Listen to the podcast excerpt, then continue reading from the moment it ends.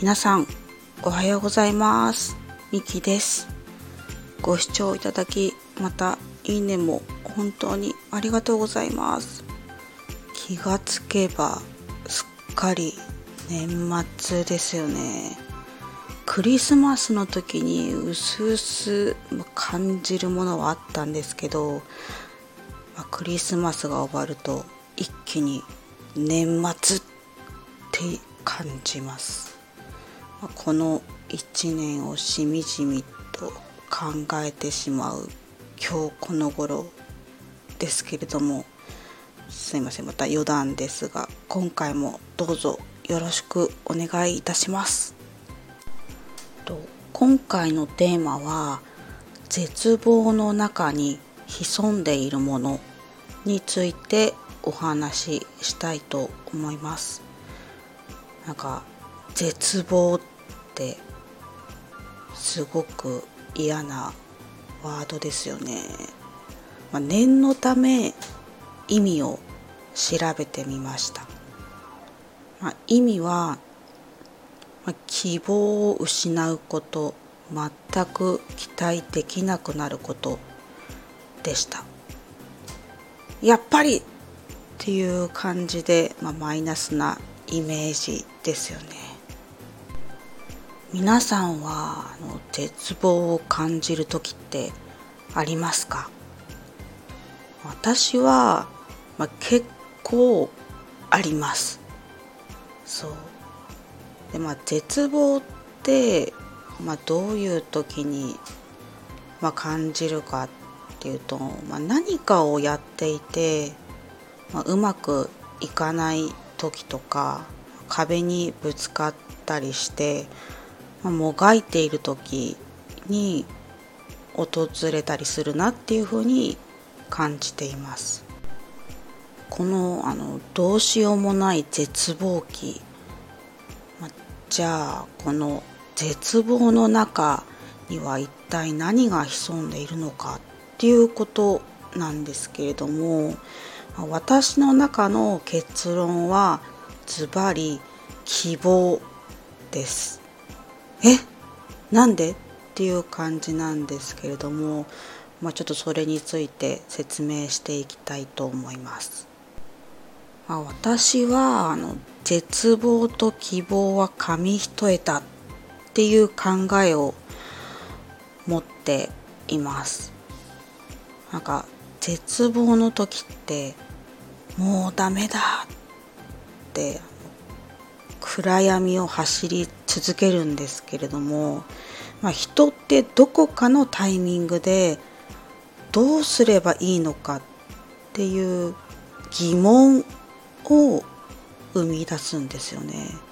それが希望の始まりだと考えています。まあ、疑問を持つと人は答え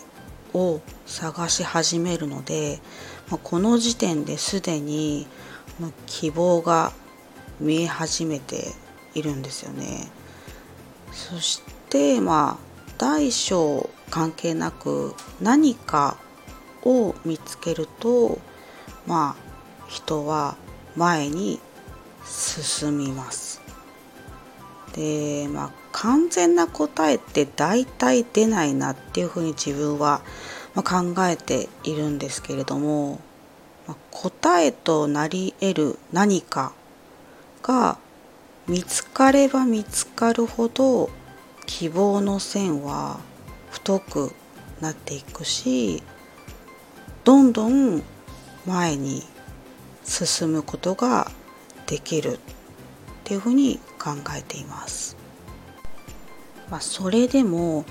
いやいやいや何も思いつかないよっていう場合もありますよね。何も疑問を持てないっていう時ですよね。ま、そういう時は自分の心の中に「もうダメなの?」っていうふうに問いかけるといいのかなっていうふうに思っています。問いかけは疑問の始まりになるので希望を持つきっかけ作りになります。のもうダメなのからなんでダメなのってなってどうなったらいいのっていうふうに自分に問いかけていくことで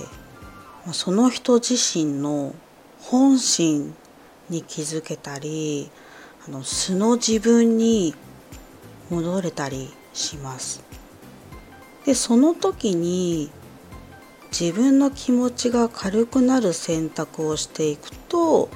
まあ、より前に進みやすいっていうふうに考えています。なのでもし絶望感に襲われたらその先に希望が待っているよっていうふうに自分自身の心に優しくの言葉をかけてみてほしいなっていうふうに思います。以上あの今回は絶望の中に潜んでいるものについてお話をしました。最後まで聞いてくださり本当にありがとうございました。皆さんあの本当に寒いので体調を崩さないようにあの良い年末年始をお過ごしください。では、ありがとうございました。